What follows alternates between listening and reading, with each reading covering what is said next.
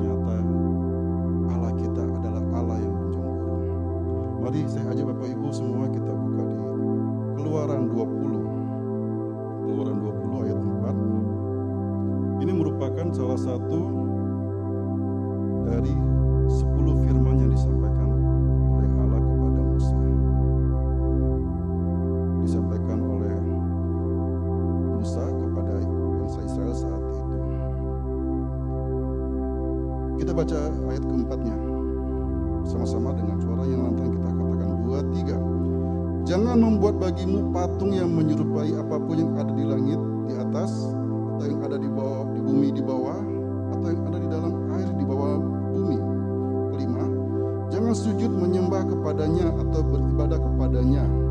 Sebab aku Tuhan Alamu adalah Allah yang cemburu, yang membalaskan kesalahan bapa kepada anak-anaknya, kepada keturunan yang ketiga dan keempat bagi orang-orang yang benci aku.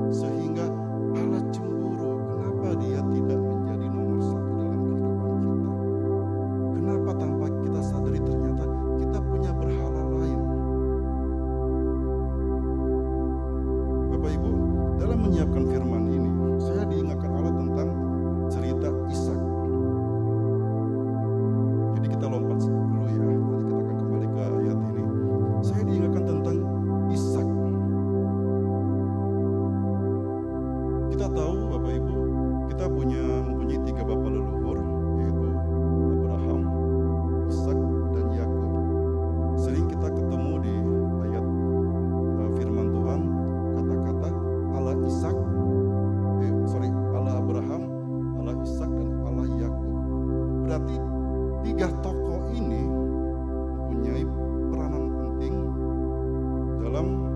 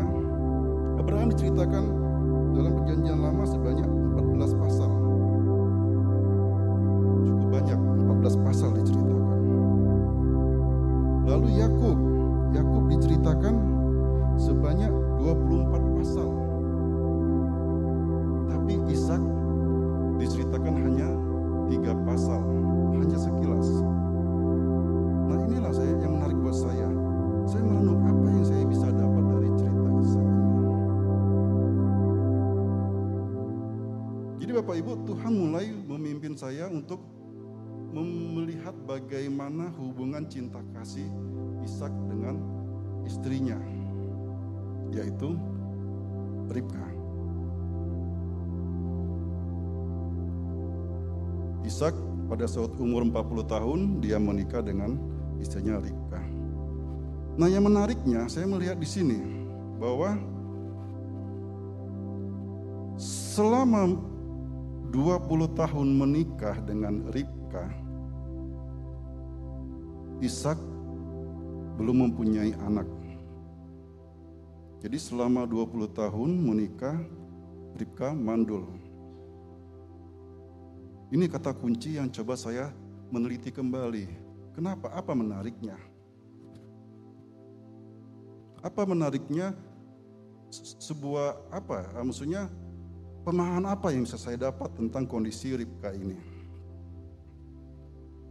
Jadi Bapak Ibu saya dituntun Tuhan untuk bisa melihat sebuah keadaan saat itu. Jadi saya coba untuk berada di saat di di zaman itu, di saat itu tentang kondisi uh, Ishak dan Ribka ini. Jadi coba kita uh, memperhatikan kondisi saat itu. Pertama, saat itu Ishak adalah seorang yang kaya. Seorang yang kaya. Uh, kita bicara pelan-pelan ya supaya nanti bisa sampai ke arah poin yang saya maksud. Pertama, Ishak itu seorang yang kaya. Kita bisa lihat di kejadian 25 ayat 5 boleh ditampilkan. Kejadian 25 ayat 5. Kita tahu bahwa bapaknya Ishak adalah Abraham dan dia seorang yang kaya. Belum dimunculkan? Ya. Abraham, bapaknya Ishak itu seorang yang kaya, hartanya sungguh luar biasa banyaknya. Dan Abraham mewariskan atau memberikan segala harta miliknya kepada Ishak. Jadi satu poin yang saya dapat adalah pertama, Ishak adalah seorang yang kaya. Itu poin pertama Bapak Ibu. Poin kedua, di masa itu, di zaman itu, seorang laki-laki mempunyai istri lebih dari satu bukan hal yang dilarang. Saya bukan mau mengajak bapak-bapak di sini untuk berpoligami ya. Sabar ibu-ibu ya. Saya nggak mengarah ke sana. Saya mau menggambarkan bahwa di saat itu, di zaman itu, seorang laki-laki tidak dilarang untuk memiliki istri lebih dari satu. Sepaham dong saya? Kita bisa melihat bagaimana Abraham pada saat istrinya Sarah belum bisa memberikan anak, Isara memberikan dia budaknya itu Hagar. Bisa juga kita lihat uh, Yakub atau Israel bagaimana istrinya ada dua, belum lagi ada uh, gundiknya dua juga, jadi empat dan banyak sekali anaknya. Apalagi kalau kita melihat cerita Salomo, itu istrinya banyak sekali. Jadi di masa itu seorang laki-laki tidak dilarang untuk mempunyai istri lebih dari satu. Jadi ada dua poin yang yang bisa yang udah kita tangkap. Pertama, Ishak seorang kaya. Kedua, saat itu tidak dilarang laki-laki mempunyai istri lebih dari satu. Poin yang ketiga adalah Ribka istrinya mandul. Tiga poin ini yang saya coba tangkap apa yang saya dapat tentang Ishak ini. Nah saya coba untuk memposisikan saya sebagai Ishak. Kalau saya sebagai Ishak, saya kaya.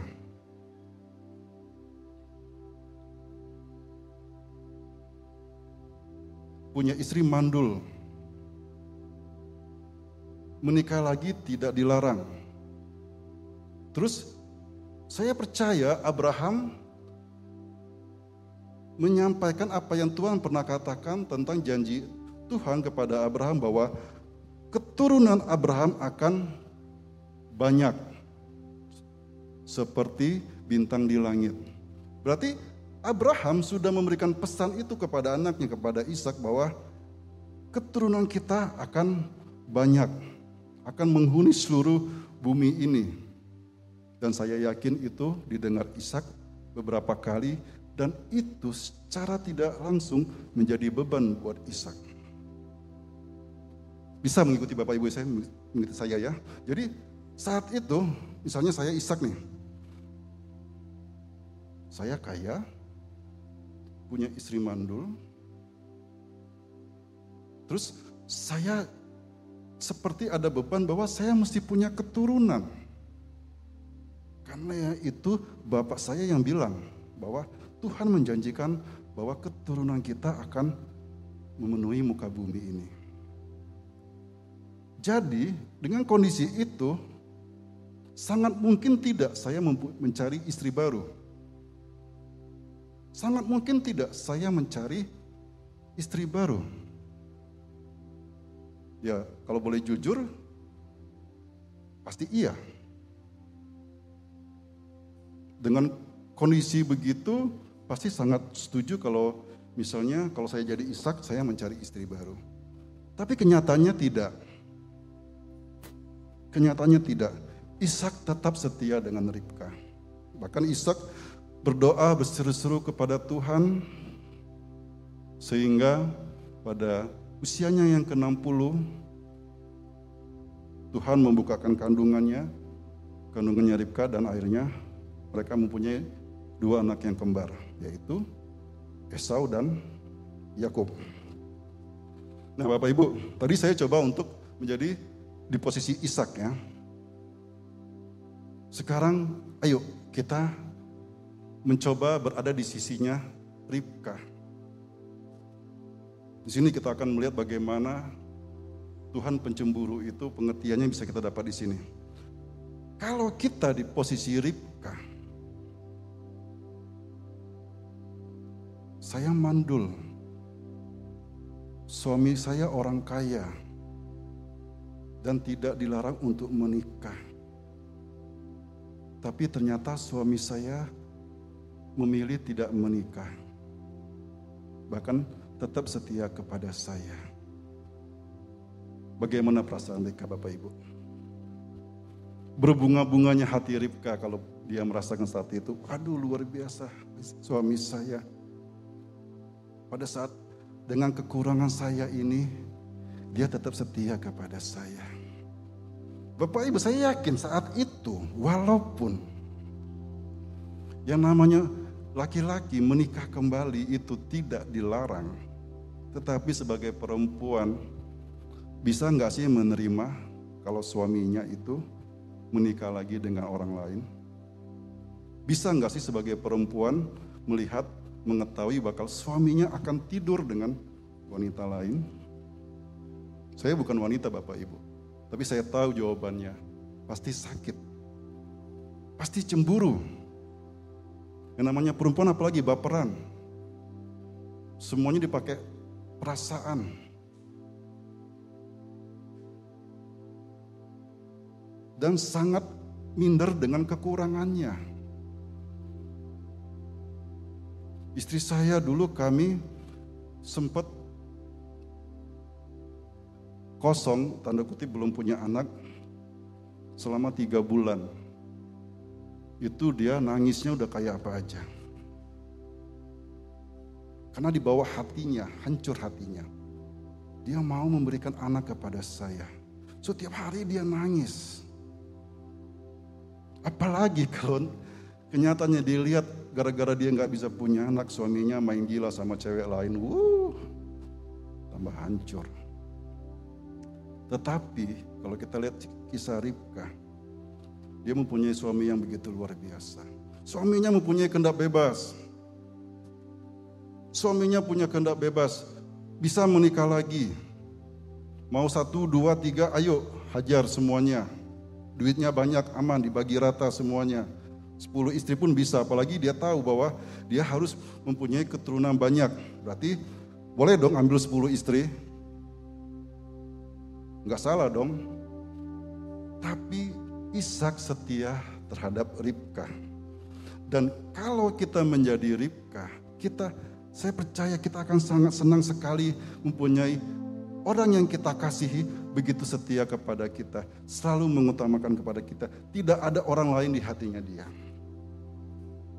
Amin Bapak Ibu. Nah inilah yang saya bisa rasakan apa yang Tuhan rasakan.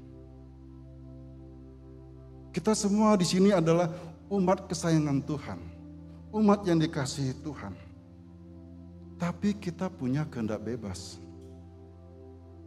Satu hal yang tidak bisa Tuhan lakukan, tidak mau Tuhan lakukan adalah memaksa kita untuk menyembah Dia.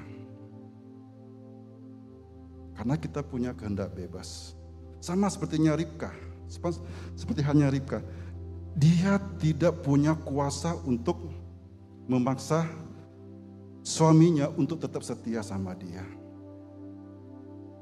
Tetapi betapa bahagianya dia pada saat dia tahu bahwa ternyata suaminya setia. Begitu juga Tuhan kita. Dia tahu kita mempunyai kehendak bebas. Apalagi sekarang sudah zaman online. Dulu kita sebagai seorang Kristen bisa dibilang ada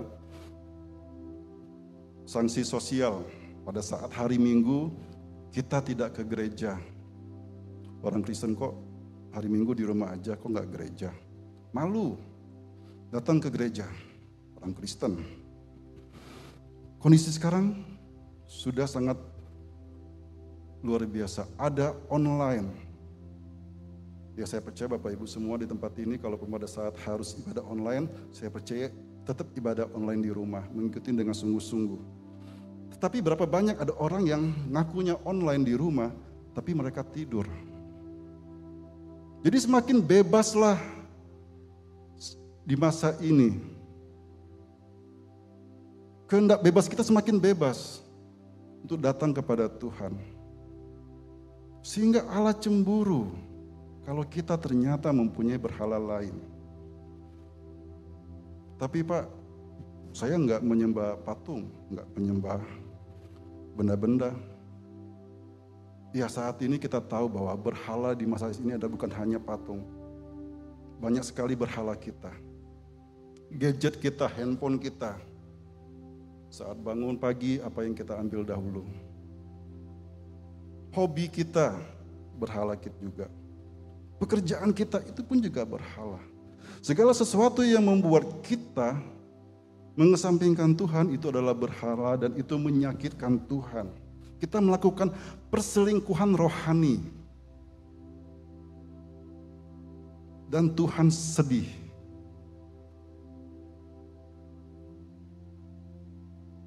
Suatu ketika Bapak Ibu, mobil saya rusak. Nah dan harus masuk bengkel.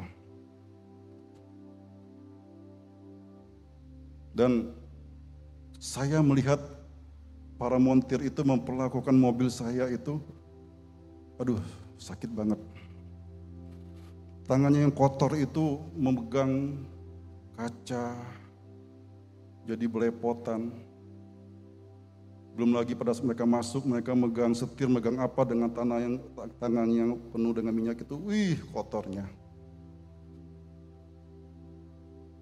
Saya merasa Aduh, sayang banget ya.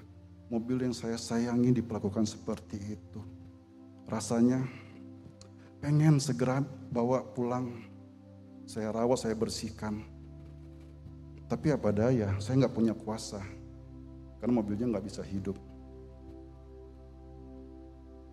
Begitu juga Bapak Ibu, begitu juga Tuhan yang dia yang Tuhan rasakan pada saat dia melihat kalau anaknya asik melakukan perselingkuhan rohani. Dia tahu kehidupannya pada saat jauh dari dia, kehidupannya akan habis-habisan oleh iblis. Akan dirusak oleh iblis. Akan dikotori oleh iblis karena jauh dari Tuhan. Dan Tuhan punya perasaan yang sama. Aduh ya ampun nak. kok kamu begitu sih, dibegitukan sih, ya ampun sayang sekali. Rasanya pengen segera panggil pulang, ayo saya bersihkan, saya rawat lagi, saya perbaiki.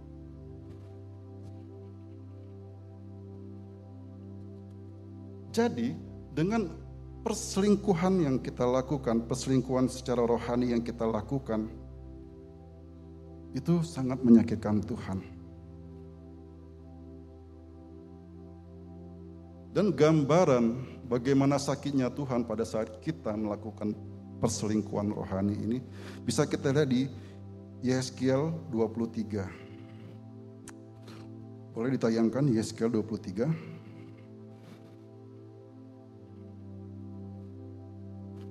Yeskiel 23 ini perikopnya adalah tentang kakak beradik Ohola dan Oholiba. Ini merupakan kiasan. Banyak orang mengatakan bahwa ini ayat Tuhan yang porno. Jadi saya pun juga agak sedikit jengah untuk membacakannya. Jadi Bapak Ibu boleh baca sendiri. Kalimat yang digunakan sangat vulgar. Dan tidak salah kalau dibilang ini adalah alam, uh, ayat yang porno, bahasanya sangat vulgar. Ohola dan Ohliba ini merupakan kiasan. Ohola adalah si kakak, Ohliba adalah adik, yaitu kakak adik yaitu Yerusalem dan Yehuda.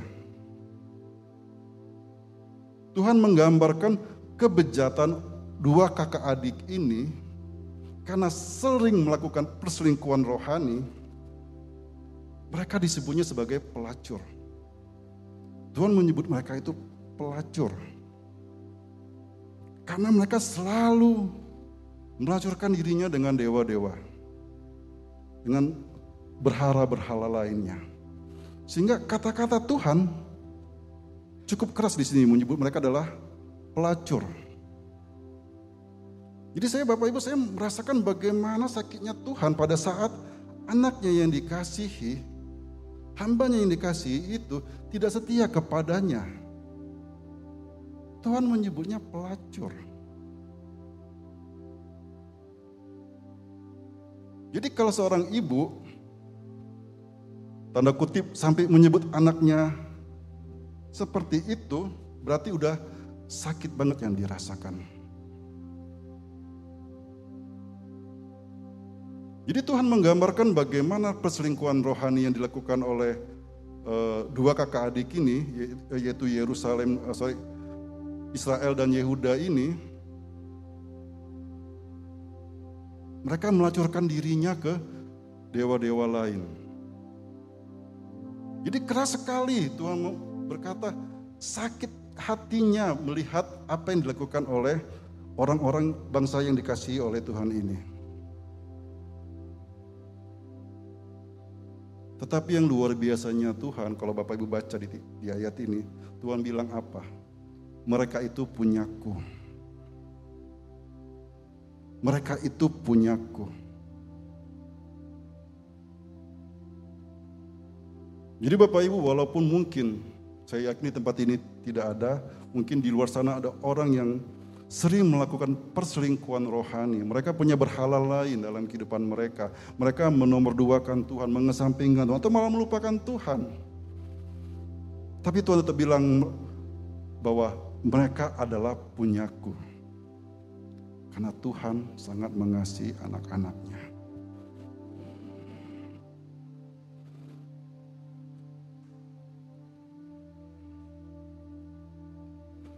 Dalam MDPJ dengan Pak Niko kemarin saya ikuti, ada sebuah pesan yang gembala pembina kita katakan adalah kita harus menjadi umat yang pemenang. Kita harus menjadi umat pemenang yang menyenangkan hati Tuhan.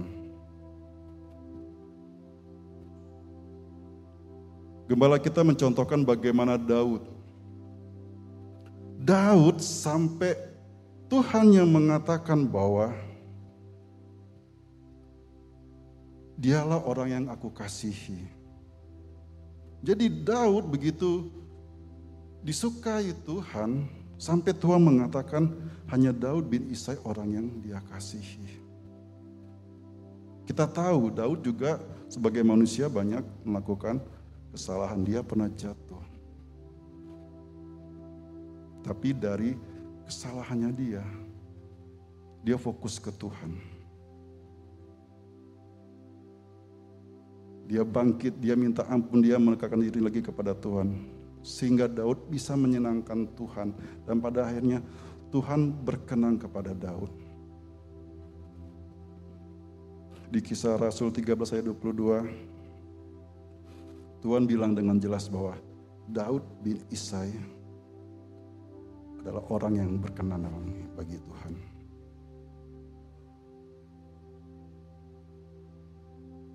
Dalam kehidupan kita saya percaya, godaan untuk mempunyai berhala lain, untuk melakukan perselingkuhan rohani, sangat banyak. Apalagi keadaan sekarang semakin mudah, semakin mudah untuk kita melupakan Tuhan. Atau semakin mudah bagi kita untuk mernomoduakan Tuhan. Tapi satu hal, kita harus bisa menjadi menjadi umat yang pemenang, yang bisa menyenangkan hati Tuhan. Amin Bapak Ibu. Saya tutup dengan kisah ini. Silakan teman-teman musik.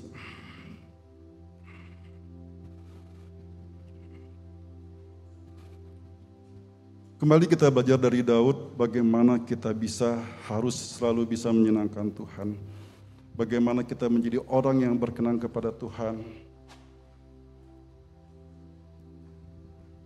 Kita bisa mengambil hatinya Tuhan.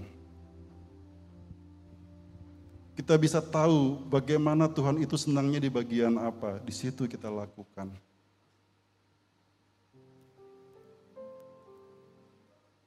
Dan saya percaya Tuhan pun rindu untuk kita selalu ada bersama-sama dengan Tuhan.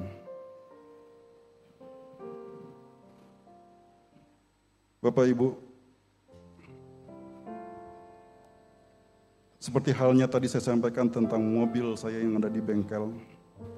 Begitu besar kerinduan saya untuk segera bisa membawa mobil saya itu pulang. Begitu besar kerinduan saya untuk bisa membersihkan mobil itu kembali melayakkan mobil itu kembali. Dan saya percaya Bapak Ibu, Tuhan yang di sorga pun punya kerinduan yang sama kepada kita. Tuhan rindu untuk bisa menarik kembali kita yang jauh daripada Tuhan. Tuhan rindu kepada kita yang mungkin saat ini tanpa kita sadari kita mempunyai berhala lain Tuhan rindu mungkin saat ini yang kita tanpa sadari kita sudah melakukan perselingkuhan rohani. Tuhan rindu. Tuhan tidak mau kehidupan kita disia-siakan. Tuhan tidak mau kehidupan kita diberdayakan oleh iblis, ditipu daya oleh iblis. Tidak, Tuhan tidak mau hidup kita dirusak oleh iblis. Sehingga kerinduan Tuhan itu untuk memanggil kita datang kembali kepada Tuhan begitu luar biasa. Tuhan rindu orang-orang yang dikasihinya. Kekasih hatinya ini tetap setia kepada Tuhan. Seperti halnya Ribka yang begitu senangnya pada saat dia tahu bahwa suaminya setia dengan dengan dia walaupun suaminya itu punya kehendak bebas. Dan Tuhan kita juga sama Tuhan rindu kita tetap selalu setia. Walaupun kita mempunyai kehendak bebas, walaupun kita mempunyai banyak peluang untuk memberhalakan hal-hal lainnya. Tapi Tuhan rindu kita tetap setia kepada Tuhan. Kita tetap fokus kepada Tuhan. Kita memilih Tuhan. Dan kita selalu mencari-cari cara bagaimana menyenangkan Tuhan. Sehingga pada saatnya Tuhan akan berkata, Engkau adalah anakku, kepadamu lah aku berkenan. Seperti halnya Bapa di surga berkata kepada Tuhan Yesus.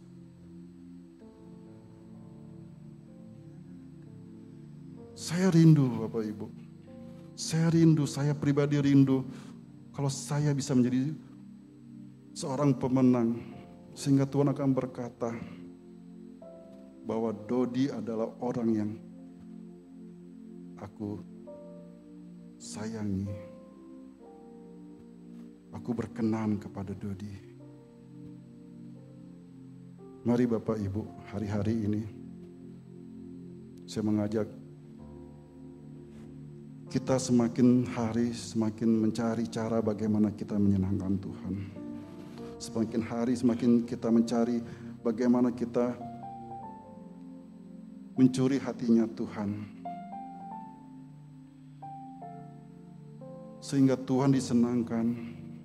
Dan saya percaya pada saat Tuhan disenangkan, kita akan diberkati lebih lagi.